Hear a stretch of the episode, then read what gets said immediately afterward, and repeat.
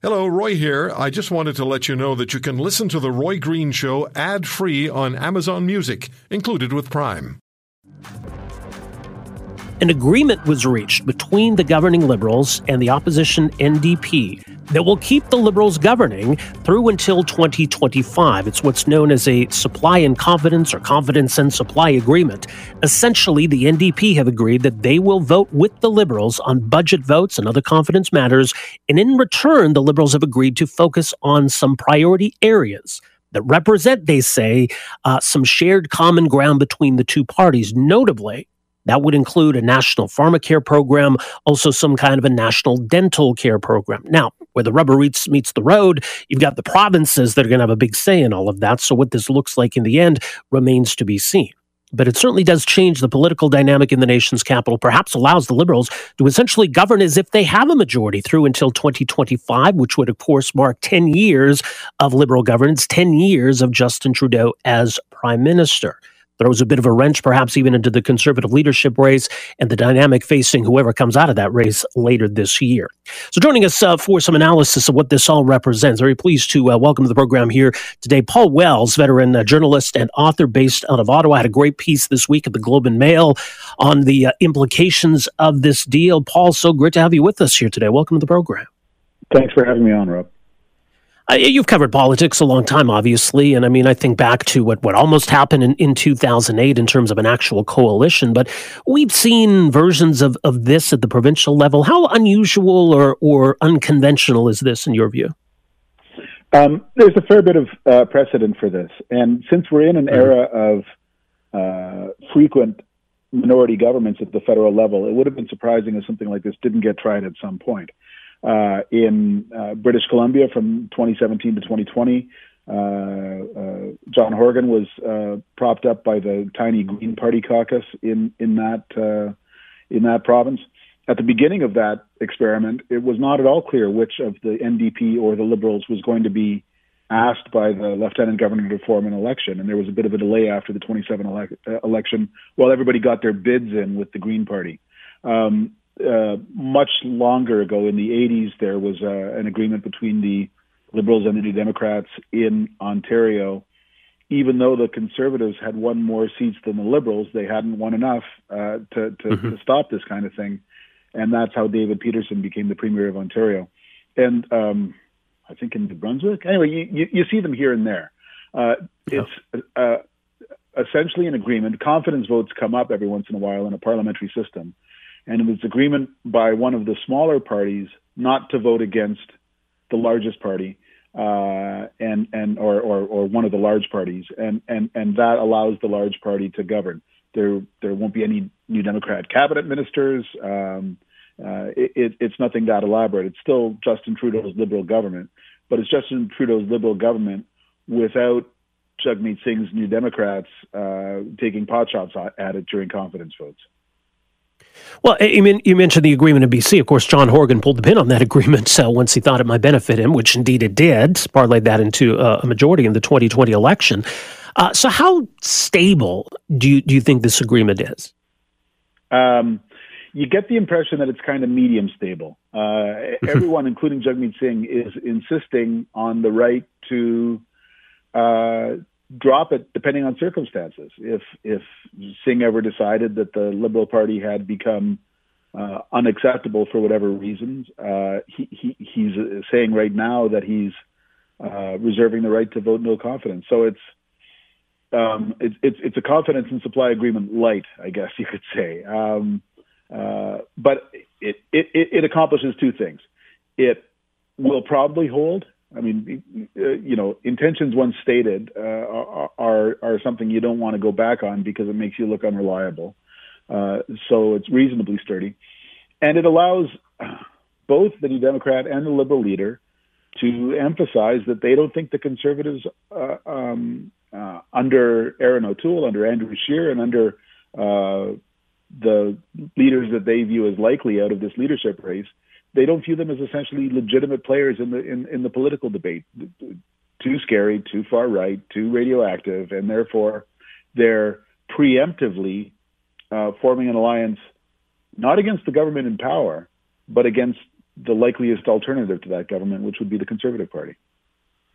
Wasn't it interesting? We look back over the last couple of months in politics, and you know the convoy, the protests in particular. Justin Trudeau's approval rating was plummeting, and yet coming out of all of this, it's the Conservatives that have been thrust into turmoil. Uh, the Liberals are rewarded almost here with uh, with some stability, rewarded with uh, a de facto majority. It's quite a turn of events, which is why I guess you note in your piece that that you know the Prime Minister himself must be over the moon about all of this. Yeah, and it and it suggests I think a lot of people, including a lot of people who really didn't agree with most of what was being advocated by that truckers convoy, had a lot of people had complicated feelings about that convoy. Um, they, uh, a lot of people got the sense of frustration with with with uh, lockdowns and, and, various public health restrictions, and with uh, the liberal government uh, more broadly. But even if you accept that, that that convoy is starting to look like a Titanic tactical mistake. it mm-hmm. um, uh, most of the ringleaders are in jail or going to jail, um, and uh, now it has solidified the resolve of the parties that had the least to do with that convoy, the NDP and the Liberals, against the party that uh, got cozy with some of the members of the, of the convoy, with the result that kind of doesn't matter who the next conservative leader is. They're just going to have to sit and wait for up to three years uh, uh, in the um, least. What can you say about the opposition leader's job? It's the least rewarding job in politics. And oh, yeah. lately, in the last few decades, it has just absolutely chewed up uh, people who uh, who held that job. Uh, Andrew Scheer, uh, Erin O'Toole, Tom Mulcair, Michael Ignatieff, Stéphane Dion. Um, uh, there's a long, long list of opposition leaders who got one shot at uh, winning power, didn't succeed, and and didn't get a didn't get a second chance, didn't get a, to stick around for a second election. So, you know, uh, if Pierre Poilievre was thinking that he was going to uh, romp to the conservative leadership, and then quite soon after have a shot at um, uh, uh, facing Justin Trudeau in an election. Now that second step looks mighty shaky. On the other hand, though, there's there's the argument here that if the NDP succeed in pulling the Liberals too far to the left, uh, that this may bode well for the Conservatives uh, come 2025 if if we make it that far. Uh, so, to what extent is this going to to change the Liberal direction? Um, you know, you you sort of hint in your piece that it's maybe 2015 all over again, sunny ways all over again. Uh, the Liberals get to sort of look big picture at some of these uh, you know huge new policy initiatives. What, what about that side of it? Uh, since 2020, for obvious reasons, because of the pandemic, which forced or led uh, governments all over the place, and very spectacularly the federal government in Canada, to pay people to stay home and pay businesses to stay open even though they had no customers. We've had uh, a literally unprecedented uh, acceleration of spending at the federal level. And just about everyone assumed that at some point that was going to have to uh, be reversed. That that spending yeah. was going to have to be uh, restricted quite spectacularly to get back to the way we were in, say, November of 2019. This uh, agreement between the NDP and the Liberals makes it much likelier that spending is going to continue at very high levels, uh, basically for as long as the bank accounts will allow, uh, and um, um, that uh, deficits and debts will be, continue to be run up at, at, at really substantial rates. Not a huge change of direction from Justin Trudeau, more the absence of a change of direction at a time when, when a lot of outside uh, observers had assumed he would need to change direction. Um, so, you know, facing a, a, a, a sternly um, uh, limited government uh, vision of things from the from the Conservative Party, and facing an objective situation where look they've been spending hand over fist for for you know, now going on three years mm-hmm. um, instead of backing down uh, Trudeau and Jagmeet Singh look like they're intending to lean forward but on the other hand I mean if the conservatives forsake or forfeit that middle and, and the liberals move further to the left, it feels like there's a big void or a big vacuum in, in federal politics. Yeah. Um, look, I, I, I mean, I want to make really clear. I have no idea what the electoral results of this are going to be. I don't like. It, it's entirely sure. possible that uh, feeling confident, feeling protected, Justin Trudeau will get overconfident and make some of the mistakes he's made in the past. Uh, it's entirely uh, possible that people will not react well to having their their choices taken away from them, and this could backfire on the um, on the NDP certainly, and maybe on the Liberals. Um, but we're starting to see a strange situation where the the the, the uh, Liberals have, are, are continuing a march to the left, as the Conservatives seemed to be ready to to, to go to the the right, and that's mm-hmm. an awful lot of people who consider themselves moderate, who would simply like to have a finance minister who sounds like a finance minister when they speak. Uh, who, who, who, who seems preoccupied with things like the marginal rate of tax and things like that. Um, uh, are, are, are heading into a world where the liberals don't seem to care much about any of that stuff, and maybe the conservatives won't either. And I'm I am now hearing from uh, business liberals, traditional progressive conservatives, especially progressive conservatives, saying things like, uh, "We tried it Stephen Harper's way. We've tried it for 15 years. There were good days, but this is not our party, and we're not interested in playing any longer."